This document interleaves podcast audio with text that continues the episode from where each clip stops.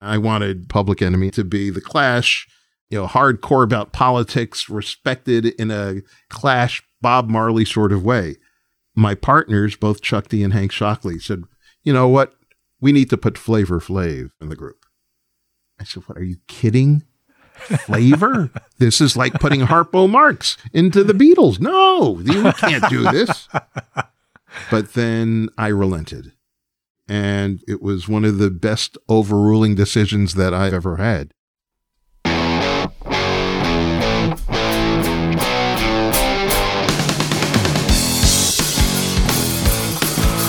Hello, Cleveland!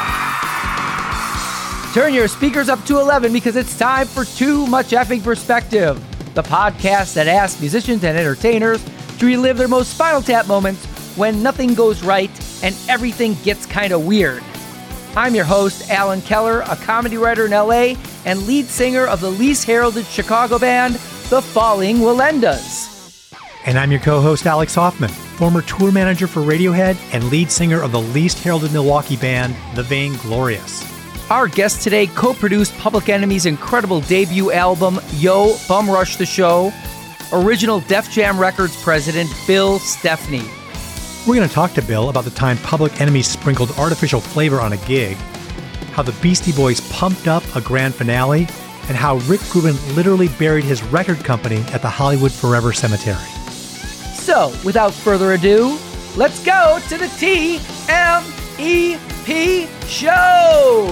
It really puts perspective on things, though, doesn't it? Not too much. There's too much effing perspective now.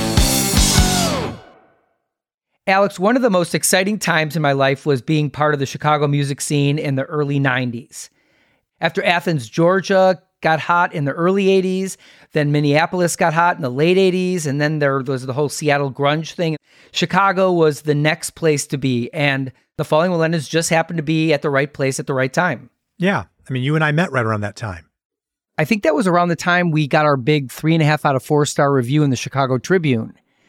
And, you know, we were just trying to piggyback, like everyone else, off the success of the Smashing Pumpkins and Liz Phair, who really drew attention to the scene.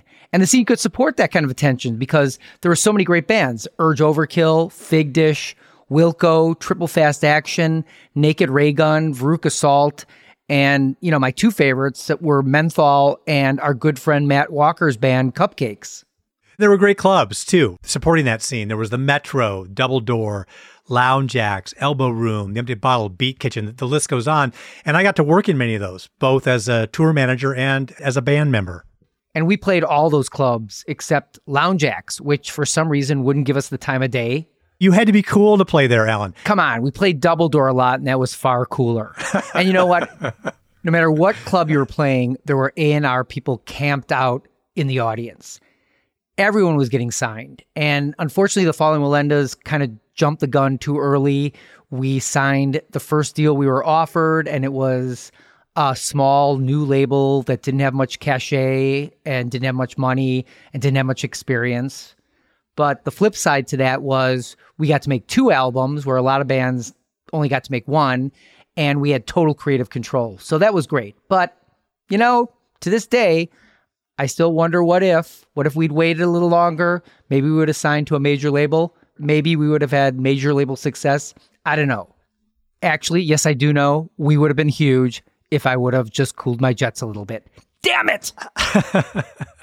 All in all, we were in a great city with a really talented group of bands at a really significant period in time for music. And so I can't complain too much. Uh, yeah, yeah, actually you can. And you have for the past twenty-five years. Okay. But anyway, we're here to talk today about Bill Stephanie. And he was part of an even hotter scene in New York in the early eighties at the very genesis of hip hop.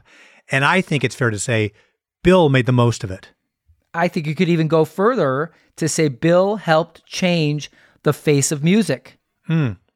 Well, I think that's the right effing perspective to have, Alan. And we'll hear more about his work with Public Enemy, the Beastie Boys, and Rick Rubin just ahead. But first, listeners, if you haven't yet followed us on Instagram or Facebook, please do. We're at T M E P Show. We'll be right back with Bill Stephanie after a short break. Now a man who was eyewitness to Rick Rubin's infamous attempt at film directing in the nineteen eighty-eight flick Tougher Than Leather, original Def Jam president Bill Stephanie. Bill, we're so pleased to have you on the show today. Let's jump right in. So in the film This Is Spinal Tap, one of the band's most deflating moments is when the miniature Stonehenge monument descends to the stage in the middle of a concert. You actually had what I'd call the opposite experience. You had an inflating Spinal Tap moment while performing with the Beastie Boys. Could yeah. you tell us about that? Well, yeah, you know, Alex, when the Beastie Boys' rise starts to happen in nineteen eighty-six upon the release of their album License to Ill, they're about to embark on a national tour. And their first big show was at this club in the East Village called the Ritz. And the Ritz around that time was like the place. If you wanted to see Madonna, Duran Duran during that period, before anybody did huge venues, they'd stop by the Ritz. So the Beasties planned their first huge show, and their D J, D J Hurricane, couldn't make that show. He was on the road with Run-D M C, who at that point, their uh, collaboration with Aerosmith, a remake of Aerosmith's classic Walk This Way, it's just burning up the charts. So both Mike D and Ad Rock from the group, and M C A as well, may he rest in peace, approached me. You know, I kind of a little bit looked like I could be Hurricane's brother. And at that point, I am the promotions person for Def Jam. So, you know, I have a gig. I have responsibilities promoting great music from L L Cool J and the Beastie Boys and upcoming Public Enemy and Slick Rick and Slayer and Danzig and all of these great groups. So I'm good. Not to them. Bill, we're recruiting you to be our D J for this big Ritz show. You have no choice. Now, during this time, the Beasties were planning to close their shows with just this incredible quote-unquote climax, which would be an inflatable penis rising up from the back of the stage. And as the inflatable penis rises to its fullest potential, that would be the closing of the show. So as I'm rehearsing with them and getting ready for the big show, I really engage in just a review of my life and its value and worth. I had gone to college on a communications media scholarship sponsored by a rock and roll radio station from Long Island at that point, W L I R. It was co-sponsored by the National Urban League, which was, you know, one of the top civil rights organizations in the country. So there were some expectations added to my career and, and to my life. And you, so you juxtapose with the fact that I'm going to be on stage with a rising penis in the offing. So we did the gig. It went fantastically. Uh, it was written up in New York Times. There's a review, I think, by the great writer John Pareles of that first show. And things went well. Luckily, we did not bring out the rising penis for that show. I think the penis only lasted for a couple of shows as D J Hurricane came back, and then it was retired for other mayhem that the Beastie Boys engaged in when they were on the stage. That sounds like your Bonehenge moment. Bonehenge. Yeah, I like that.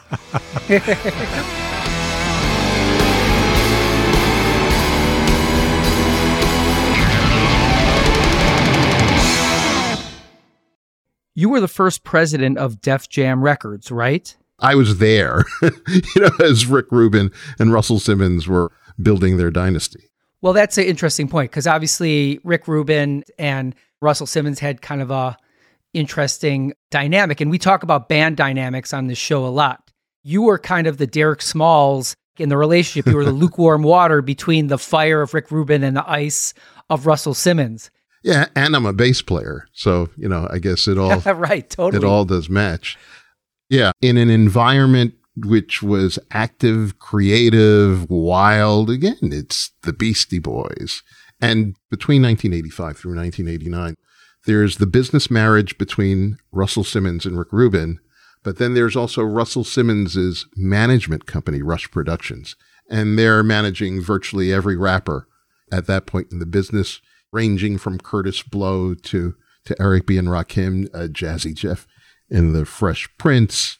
So to navigate just that period of intense innovation, creativity, wildness, that downtown era of new wave and punk and hardcore and clubs like C B G B's, that, that it's all really one merged together. So whether it was in the office of Def Jam, working with Rick and Russell, or being amongst all of that, I just thought I had a place to be the sober guy, not necessarily the suit, but the guy who's going to make sure that the office is running, that we're working well with our partners at C B S Records, that everything is operating as the two creators who put the company together get to be creative. That's a real art form in my experience. Being able to tread that line between the creative folks and, bless them, all their eccentricities, the things that really make them creative, and having to keep the proverbial trains running on time, and somebody's got to do it. You know, I got to a point, because I was on the creative side too. I was producing Public Enemy, and I was in the studio every night, and then would get to the office by about eleven a.m. So, you know, I'm not getting any sleep. But, you know, everybody's young. There really had to be some sort of adult in the room. So I figured, look, Russell Simmons, Rick Rubin, the Bomb Squad of Hank Shocklee and Chuck D producing P E Records, the Beasties themselves, L L Cool J was a great producer on his own right. You know, we had all of these creative folks, but we had a dearth of folks who could be in the office. So I always had that creative instinct as part of my personality, but then I just saw what the need was for an administrator while, you know, we're selling millions of L L Cool J and Beastie Boy and Public Enemy records. But you're a young man at the time, right? You sound like you were preternaturally mature to be able to become the business guy in that room. Chuck D says that when I was nineteen, I was actually forty years old. He'll go around saying that, oh yeah, he's been forty forever. Well, let's talk about Chuck D for a second, because you gave him what I think is one of the most consequential pieces of advice in music history. You told him he should start the rap version of The Clash. And that was the impetus behind the creation of Public Enemy, right? Yeah, it was a team effort. I was lucky to attend Adelphi University during the years that Carlton Ridenauer, a k a. Chuck D, was also studying at the school. And this is nineteen eighty-two-ish. Yeah. And I'm just starting on our college radio station to play hip-hop. I'm nineteen. I'm going to the uh, university cafeteria to get my daily lunch. And I see a guy in a silk D J crew jacket, emblazoned on the back, Spectrum City. Now, Spectrum City was like the cool D J unit for Long Island during those years. All the great hip-hop R and B parties for teens of that time were D J'd by Spectrum City. So I'm scratching my head. How could somebody so cool from Spectrum City be on the Adelphi campus? So I approach him, and so I say, hey, man, I'm Bill Stephanie. I go by the name Mister Bill. On uh, ninety point three F M W B A U, I play hip-hop. And he said, yeah, I know who you are. I listen to you. Big fan of what you're doing on the radio station. So I said, hey, man, would Spectrum City consent to coming up to my show and, and to the station? And that meeting in nineteen eighty-two became the foundation for Public Enemy and for the later considerations of taking the idea of, in essence, merging The Clash with Run-D M C. Mm. It's without question a mashup of what were the two impacting groups from nineteen eighty-four-ish. And I was lucky to attend The Clash's show in New York City at Bonds International. You couldn't get tickets, but the owners of the station somehow snuck a ticket to me. And that's where I got to see Joe Strummer wow. and Mick Jones and the whole crew and said, hey, this is rock and roll. I think they're fantastic. So when I got the opportunity via Rick Rubin of taking my college classmate and turning him into an artist or an entity that would have some sort of value on Def Jam. The idea of merging just those two fantastic groups along with the genius of Chuck and our production team with Hank Shocklee just all came together, and the rest became, as they say, history. Wow.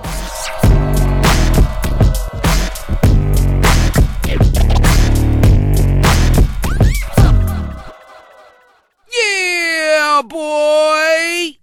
How did Flavor Flav come into the mix? He must have, well, needless to say, added some interesting chemistry to the whole thing. Sure, sure. Now, Flavor went by the name M C D J Flavor Flav, and he wasn't affiliated. This is before Public Enemy. He was basically from the same neighborhood that Chuck and the Spectrum City D J Collective came from. He was from Freeport, Long Island, which is where Public Enemy, Eddie Murphy, and Howard Stern all hail from. Hmm. So Flavor was friends with the group, and he was just this character who hung around our college radio station, attended the gigs that Spectrum City D J'd. He was a rapper. He was a singer. He was a musician. He could play piano, and, and he could drummer, bass. I mean, he was this weird guy. You know, I sometimes compare Flavor to um, the Marx Brothers, in that one of the uh, the Marx Brothers was Harpo Marx, who was the clown of the group. Right. But then, you know, Harpo would sit down on a harp, and then, you know, he'd wind up playing Tchaikovsky and, you know, all sorts of stuff. And then when you went to shake his hand, he'd give you his foot. So Flavor had that sort of element where he was usually the cut up, but then you'd see under that veneer of clowning behavior that he was kind of a genius too. It was just this weird thing. So I would do my uh, college radio rap show, and he'd walk around, and this is still during the period when we had cassettes, and he would have about forty cassettes of his own music, of all sorts of different songs and raps, uh, different things that he was working on, and you could hear them sort of jingle jangle in the bag that he would, you could hear him coming. uh, and I'm shaking my head. Oh my gosh, Flavor's going to come into my studio. He's going to make me play one of his raps, Claustrophobia Attack, whatever. You know, uh, I, I can't deal with this. So when we were putting together Public Enemy, again, I, you know, I wanted P E to be the Clash, respected, you know, hardcore about politics, respected in a Clash, Bob Marley sort of way. My partners, both Chuck D and Hank Shocklee, said, you know what? We need to put Flavor in the group. I said, what, are you kidding? Flavor? This is like putting Harpo Marx into the Beatles. No, we can't do this. No, we need Flavor because Chuck has the preacher's voice and it's driving, and Chuck is basically, imagine Martin Luther King or Jesse Jackson if they were rappers. But in order to get the message to the people, for them to feel it, you need a counter to Chuck. Hmm. So, you know, yin yang, let's put Flavor in the group. First, I objected, but then I relented. And it was one of the best overruling decisions that I've ever had, because those guys were completely right.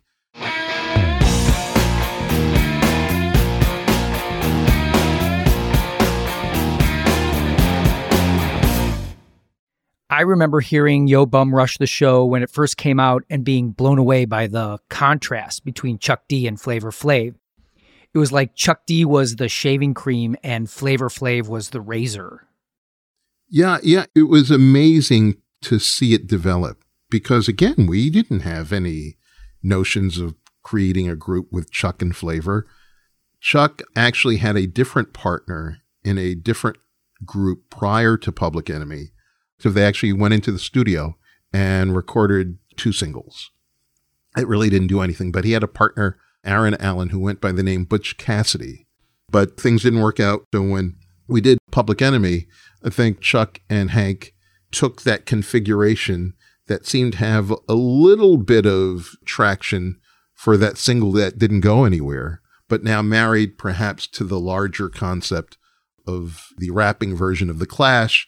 You're on Def Jam, which is already a hit label with L L Cool J and the Beastie Boys, were affiliated and distributed by Columbia Records, the label of Bruce Springsteen and Billy Joel. All of those variables seem to come together to develop something pretty special. So Flavor and the role that he played and how it kind of came to be, you'd sense he was a mercurial character. Didn't he disappear from time to time? Yeah, yeah. I, you know, he just has that personality to be engaging wherever and whenever. And sometimes that level of engagement will uh, keep you away from your priorities and even your group early on. So there was a point, the group was on tour, they're in the city, they're about to jump on stage, and there's no Flavor. Chuck can go out there, but what's going to happen without Flavor? This is a frightening prospect. So I don't know if it was Chuck, I don't know if it was the road manager, but anyone familiar with P E knows that they have a group that sort of serves as on-stage security. They're called Security of the First World. Mm. So one of the members, you know, he kind of looked like Flavor. He was fairly thin, pretty much the same complexion, pretty much the same height.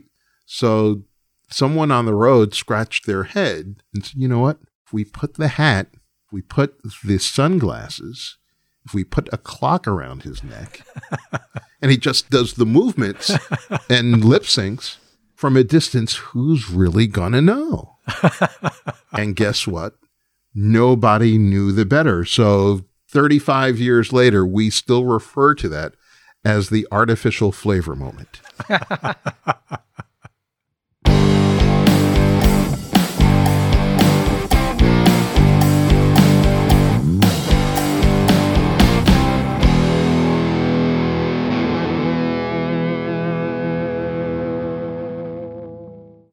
Hey, listeners, decide for yourself if there's a reason why Alex and I are unheralded musicians. At the end of every episode, we're going to play one of our songs, so stick around. So, Bill, what is your favorite moment in This Is Spinal Tap and why? I know that I personally related to Artie Fufkin, so brilliantly played by Paul Schaefer. I was in the middle of a number of failed in stores, too. You know, where nobody showed up, where you just say, hey, please kick my behind. And I tried to use those experiences to keep my career going. But Spinal Tap as just an artistic expression, just great. It's very much a New York film as a New Yorker, because you have Rob Reiner, you have Michael McKean, Christopher Guest, Fran Drescher, Bruno Kirby, Billy Crystal, all of that sort of humor, Borscht Belt, Catskills filtered into a rock and roll experience for a different younger generation. And it's just like the jokes just kept on hitting. You know, mime is money is so Catskills Borscht Belt to me. Having rewatched it after not seeing it for a long time, I, it was as fresh and funny to me.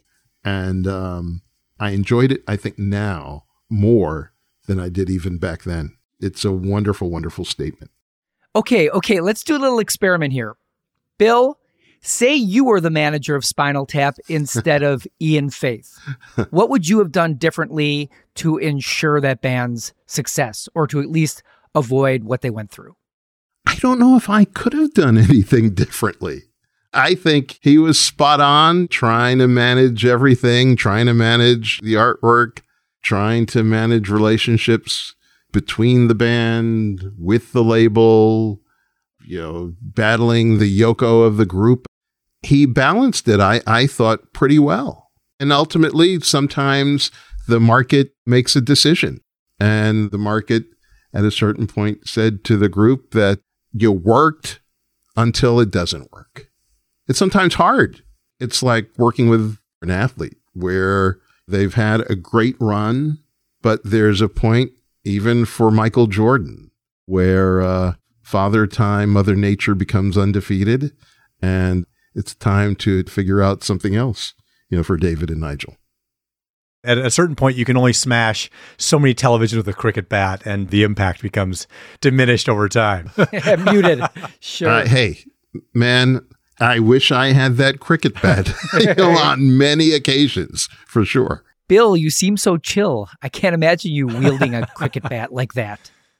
You know, the thing about hip-hop, you're taking young people sometimes from the harshest environments, and one minute they literally can be living in a housing project with ten relatives in a two-bedroom apartment, and within a blink of an eye, given a check by Atlantic Records for two million dollars. You know, it's hard to contemplate that sociological jump and that financial jump to go from the projects to now a seven-figure valuation. Um, you know, I was brought in as a consultant for a very high-profile young African-American vocalist who's still a superstar, but his label just, they were at wit's end. So they thought, let's bring in the Public Enemy guy, and he's on the board of the National Urban League and the Apollo Theater, and he writes op-eds for the Times. Maybe he can talk some sense. Mm-mm, no, I couldn't. I needed the cricket bat. yeah, that's what, I'm gonna, if I hit you in the head, young brother, you know, that's where those frustrations can come in, because you want to help out. And a lot of times, for various reasons, historical, sociological, some of the artists can get in their own way. So yes, that's where the bat comes in.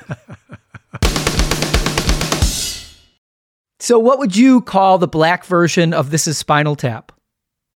Oh, we did. It was called C B four. Well, there you go. Easy one. There's a softball. Easy one. A layup. Yeah. yeah. It's a layup. Okay, let me just tell our listeners uh, who don't know what C B four is. C B four is a movie from nineteen ninety-three that Bill produced starring Chris Rock, and it's a mockumentary about a rap band.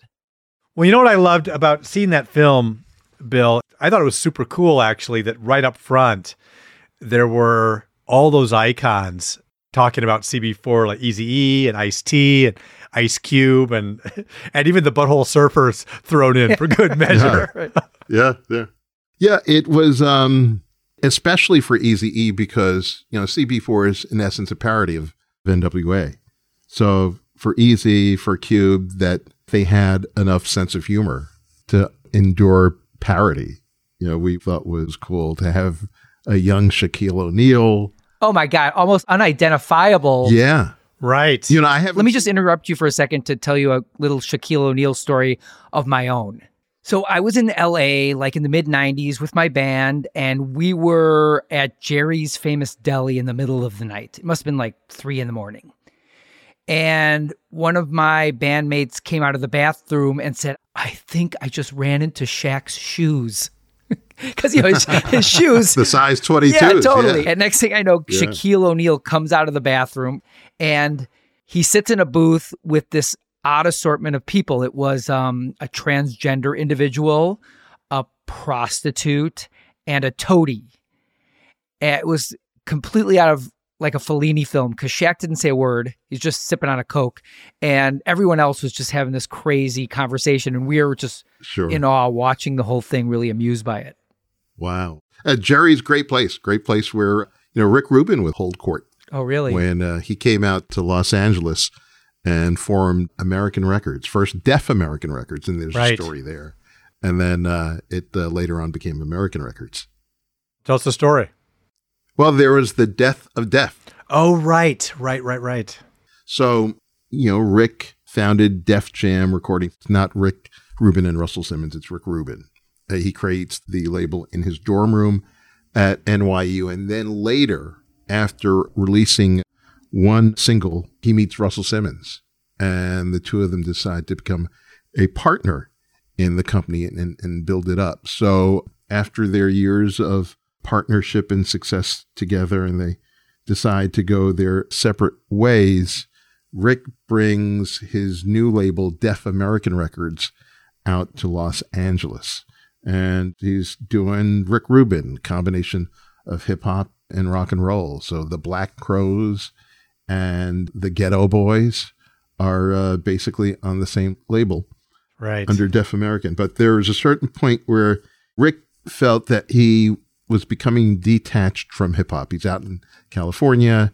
He doesn't have the same connections to the music or the culture that he had when he was in New York. So he decides to have a ceremony in L A called the Death of Def.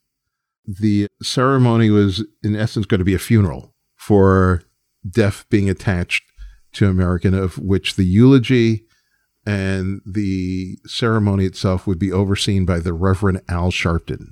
Oh, my goodness. Along with that, the future of American recordings now would be presented and dissected at the ceremony by the amazing Kreskin, the mentalist. My assignment was to perform the Kaddish, the Jewish prayer for the dead, in Hebrew. Now, clearly, I'm not Jewish. I know no Hebrew. Luckily, I convinced Rick otherwise, and I just wrote a poem about Def Jam. Yiddish. Not in not, not not in Yiddish, but you know, I've had enough Spilkus and Suris in, in my career to get over. It was as motley a crew of human beings ever assembled. Tom Petty attended, he's in the audience. Amazing. Roseanne Arquette. I mean, it's just, it's sort of like the inflatable penis moment. You know, once again, I'm assessing my life and my career as I'm, you know, I'm looking around, just weirdness.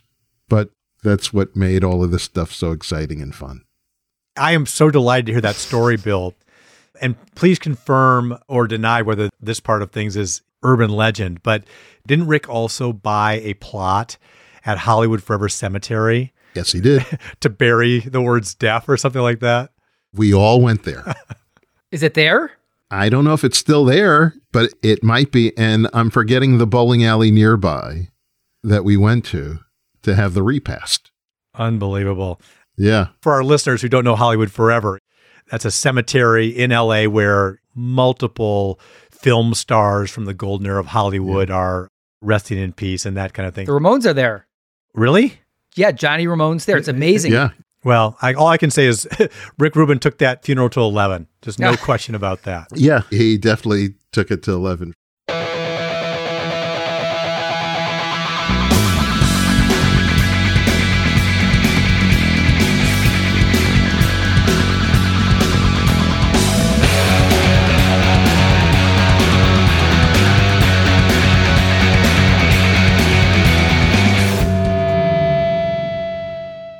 You were at the founding of Public Enemy, and as your career moved on, you aligned yourselves with other artists who were some of the most creative and provocative in their genres, like Paul Mooney, and people that were making serious social and cultural commentary. So was that a deliberate kind of thing that you were looking for, or was this more serendipity? It was serendipity. Half of the year, I lived in the Mondrian Hotel on Sunset Boulevard in Hollywood, working on Hollywood films as a music supervisor. So I'm at the Mondrian, which sits directly across Sunset Boulevard during those years from the Comedy Store, which was the absolute palace for stand-ups. So for every now and then, I would head over to the Comedy Store to check out stand-ups. My wife is a huge Paul Mooney fan, and she had been just imploring me to check out Paul Mooney. You know, Paul had already developed a reputation in the town as the creative muse for Richard Pryor, as a stand-up of his own right, of just tremendous ability and capability, and an observer of racial issues and race relations nonpareil. So I'm there one night just checking him out. And, you know, as Mooney would be, he'd say, "I am the N-word vampire. I'm going to stay up all night." And for stand-ups, you're in the club and you get the red light. It's time for you to get off. He would watch that red light for about three hours and just continue and continue. It's the early nineties. It's before Rodney King. It's before O J. We're two years after Do the Right Thing and Spike. And I just thought, hey, you know, this guy not only talks about the issues, but he's really very funny. And I can't believe that nobody's working with him. He doesn't have a T V show, doesn't have a record label relationship, or people scared of him, so forth. So I had a new record distribution deal with a company called Tommy Boy Records. So I thought it made sense to work with Mooney, and I was lucky to spend about ten, twelve years consistently recording him, writing with him, sort of directing him on things that he already commented on. But, you know, sometimes you just need a Flavor Flav in your life, right? You need, you know, a hype man to allow for energy and sometimes even focus. And I tried to be that for him during those years. And we were able to see his career go from the cool stuff that we did together to the rise of his stand-up career. And then later he goes on to Chappelle, and the overall recognition of his work and of his art and his impact, it really became self-evident when he did pass last year.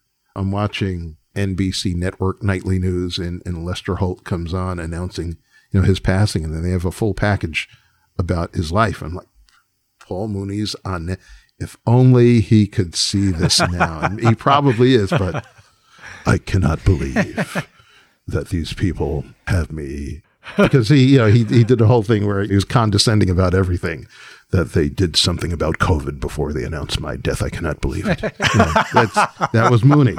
He was kind of a throwback. I mean, he was uncompromising, and that was to his artistic benefit, but his career detriment. Look at him versus Pryor, right? Pryor kind of played the game, and that's why Pryor became huge. Mooney never played the game. No. Even on Chappelle, they have to carve these Mooney segments, right? It's not like yeah, Mooney's yeah. introduced into sketches. No, Mooney is Mooney, and let's see what we could do with uh, Negro Domus, right? I mean, it, Negro Domus, yes. Yeah. He has to be Mooney. Let's. How can we work with that? But he was Mooney, right? And and that's why he was so great. He did nothing, but Chris Rock would always call him Mister Black Saturday Night. Yo was respected, but always was on the verge of an opportunity or stardom, but usually he did something to screw up that opportunity. You know, he had situations and circumstances that may have catapulted him to Pryor-like status, but he enjoyed the level that he was at because he had a certain freedom attached to that. You working with the guy closely for twelve years, you must have come into some crazy situations. Can you share something? I remember he had a, a huge show that we had put together for him in Washington, D C at the Warner Theater. Oh, yeah, it's a beautiful theater. Yeah, beautiful, not far from the White House. Yeah. And, you know, it was this huge showcase that was very unique for his career. The day before, we're just driving around D C with a member of our staff who was, in essence, our Bobby Fleckman. And she's in the back seat with Mooney, and we're just joshing along. And she uh, looks and says, "Oh my gosh, look, there's a rabbit. It's so great to be in D C. It's such a wonderful place." So Mooney, being as condescending as he could be sometimes, says, "Excuse me, that is not a rabbit. That is a ghetto squirrel. You don't know the difference between a rabbit at this point and a plain old ghetto squirrel. Well, I completely feel sorry for you." And I looked, I said, yeah, I guess that kind of is a squirrel. Yeah. But it was vintage Mooney of providing clarity when, you know, maybe that level of condescending clarity probably wasn't needed. Oh, man. That's a great story, Bill.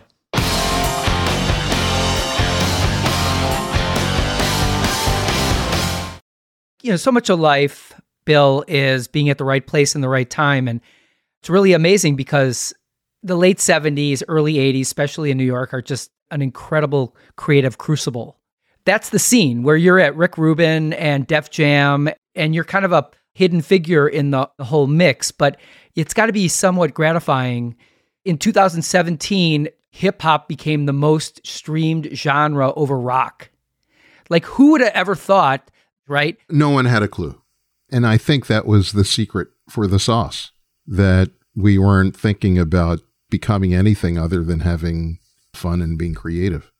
You know, for me, it's the accident of birth and location. You know, all of this stuff is coming together. Hip hop couldn't happen, or the merging of hip hop and punk and thrash and dance, disco, the gay club scene. You know, that couldn't happen today in Manhattan just by virtue of the economics of being in the city. Those clubs and those areas where folks partied were abandoned factories on the Lower East Side and under Canal Street in uh, Lower Manhattan. You know, you had all of these open spaces, not only for music, but for art. And that's how you get Keith Haring and Andy Warhol and Jean-Michel Basquiat. You know, my wife will get on me to this day because I was in clubs with Basquiat and paid no attention to him because he was just a guy. Yeah. You know, he's just a cool guy who's, you know, so all right, he's in rap groups too. And they're telling me he's an artist. And, all right. Just part of the landscape of the tapestry. But that was just the specialness of that time in that moment, that there were no rules to music, to relationships, to thoughts, ideas. We were all just hanging out, trying to figure out how we could do something cool.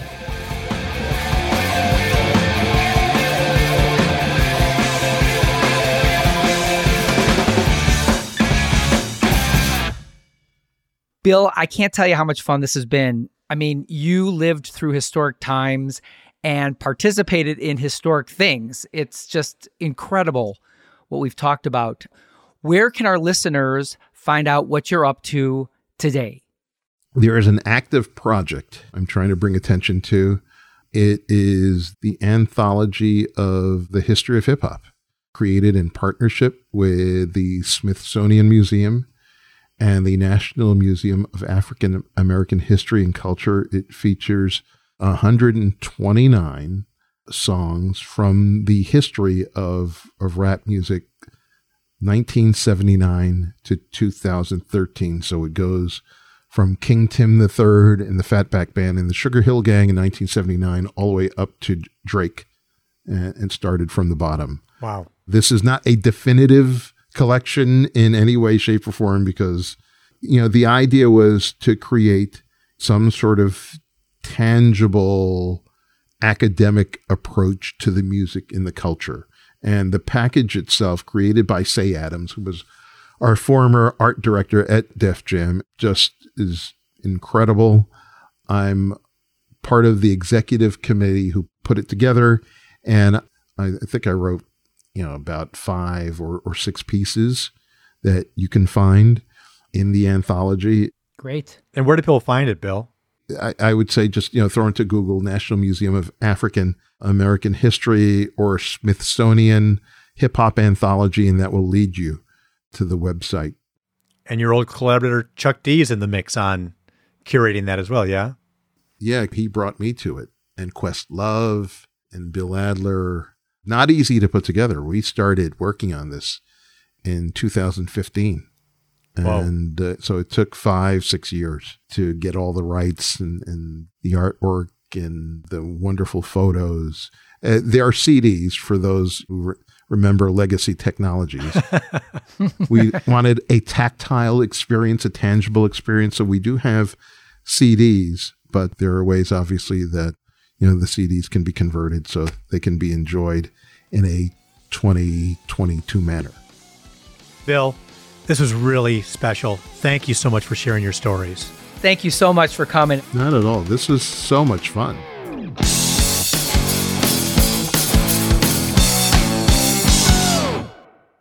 You know, Alan, there's something uniquely energizing about being there at the start of something before it gets really big. I think our audience feels that way about us. All two of them. You know, and, and as Bill shared, there was the convergence of so many cool elements in New York City in the eighties. There was hip hop, punk, and thrash, dance, disco, new wave. I mean, very few people, I suppose, could have foreseen where hip hop would go or the cultural juggernaut that it would become. And I appreciate that Bill basically said that, right? They were just having fun. And while they knew something cool was happening, he certainly didn't have the hubris to say he expected it or, or foresaw that it would be the huge thing that it is today. And I, I appreciate that honesty. You know, I think when the times are exceptional, it brings out the exceptional qualities of exceptional people. Yeah, well. And I bet no one's ever said exceptional three times in one sentence. Perhaps that highlights my unexceptionalness, because as I have shared in a bunch of our conversations, I was around in the early days of Radiohead during the Pablo Honey tour. And I can say the same for P J Harvey, Sarah McLachlan, and Sheryl Crow. I still look back on that as a really good fortune of being on tour with those folks, spending time with them early in their careers. And in fact, Cheryl's manager, Scooter Weintraub, even called me in the summer of nineteen ninety-four, shortly before she performed at Woodstock, which was a huge catapult for her career. He wanted to check and see if I wanted to become her tour manager. I ended up turning it down because I already had committed to the band The Samples for the rest of that year. And I just started my own band. I was excited about that, and I didn't want to be gone for the next couple of years with Cheryl. But wow, I think back at what a ride that could have been. In retrospect, that didn't make you happy. You know, that is arguably a significant missed opportunity for me, but it sure worked out great for Cheryl, because the tour manager that she hired is still with her today, as far as I know. If you find yourself in the midst of a scene that's percolating and full of creative innovation, sometimes that is a great opportunity for you to shine, right? I don't know if it's because the Chinning bar is higher or just there's such inspiration. I know when I was in that scene in Chicago in the early nineties, I mean, you couldn't be a crappy band. The competition was way too stiff. So you really had to bring your A game every gig and every recording. And I think that when you are in a situation like that, sometimes it's hard to know what to say yes to, what to say no to. And in hindsight, there's this coulda, shoulda, woulda thing about opportunities that may have been foregone. But um, all you can do is try to learn from those opportunities and use that experience to evaluate new things as they come your way, as well as recognizing that there's always luck involved. There is luck involved. And I think the, I think something I've tried to teach my children is that not every opportunity is a good opportunity. You know, I had a movie, I was like not trusting the situation after the contracts were given to me. I was like, this does not feel right. And I backed out of it. And I was lucky because I found out later that was the right decision. And the next day after I backed out of that, Elizabeth Banks and her production team picked up my script, and I had a much greater opportunity because I passed on that one shady one. That's smart. I hope you're okay with the fact that I just passed on a million dollar offer to purchase this podcast. Alex! Just didn't feel right to me. I think there's more we can do. All I got to say is you're lucky this is on Zoom. Thanks for that effing perspective, Alan.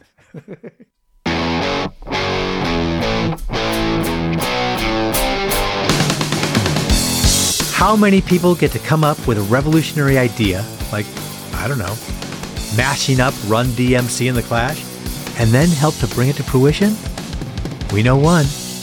Chuck D said, most of my heroes don't appear on No Stamps, but one of his friends appeared on the T M E P show. We'll take that. Thanks to Bill Stephanie for sharing his stories with all of us, and thanks to my friend Charles Tolbert for introducing us to Bill.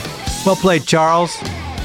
Too Much Effing Perspective is a Milwaukee Talkies original. Our editor is Gretchen Kilby. Our music composer is J K Harrison. Please follow our socials on Instagram, Facebook, and Twitter at T M E P Show. And join our mailing list on our website. That's T M E P show dot com. Follow, rate, and review our show on Apple Podcasts or wherever you listen. Although it would be as great as having armadillos in our trousers, this podcast is not affiliated with This Is Spinal Tap, and no person or entity connected with the film has sponsored or endorsed its content. This podcast is not affiliated, sponsored, or licensed by Authorized Spinal Tap L L C or Century of Progress Productions. This is Alex Hoffman. Along with my co-host Alan Keller, we want to thank you for listening. We'll go out with a song called Ketchup from my former band, The Vainglorious, I wrote this one in honor of trailblazers who are on the forefront of the music and other things we love, people like Bill Stephanie. As it says in the chorus, we have some catching up to do. See you next time on Too Much Effing Perspective.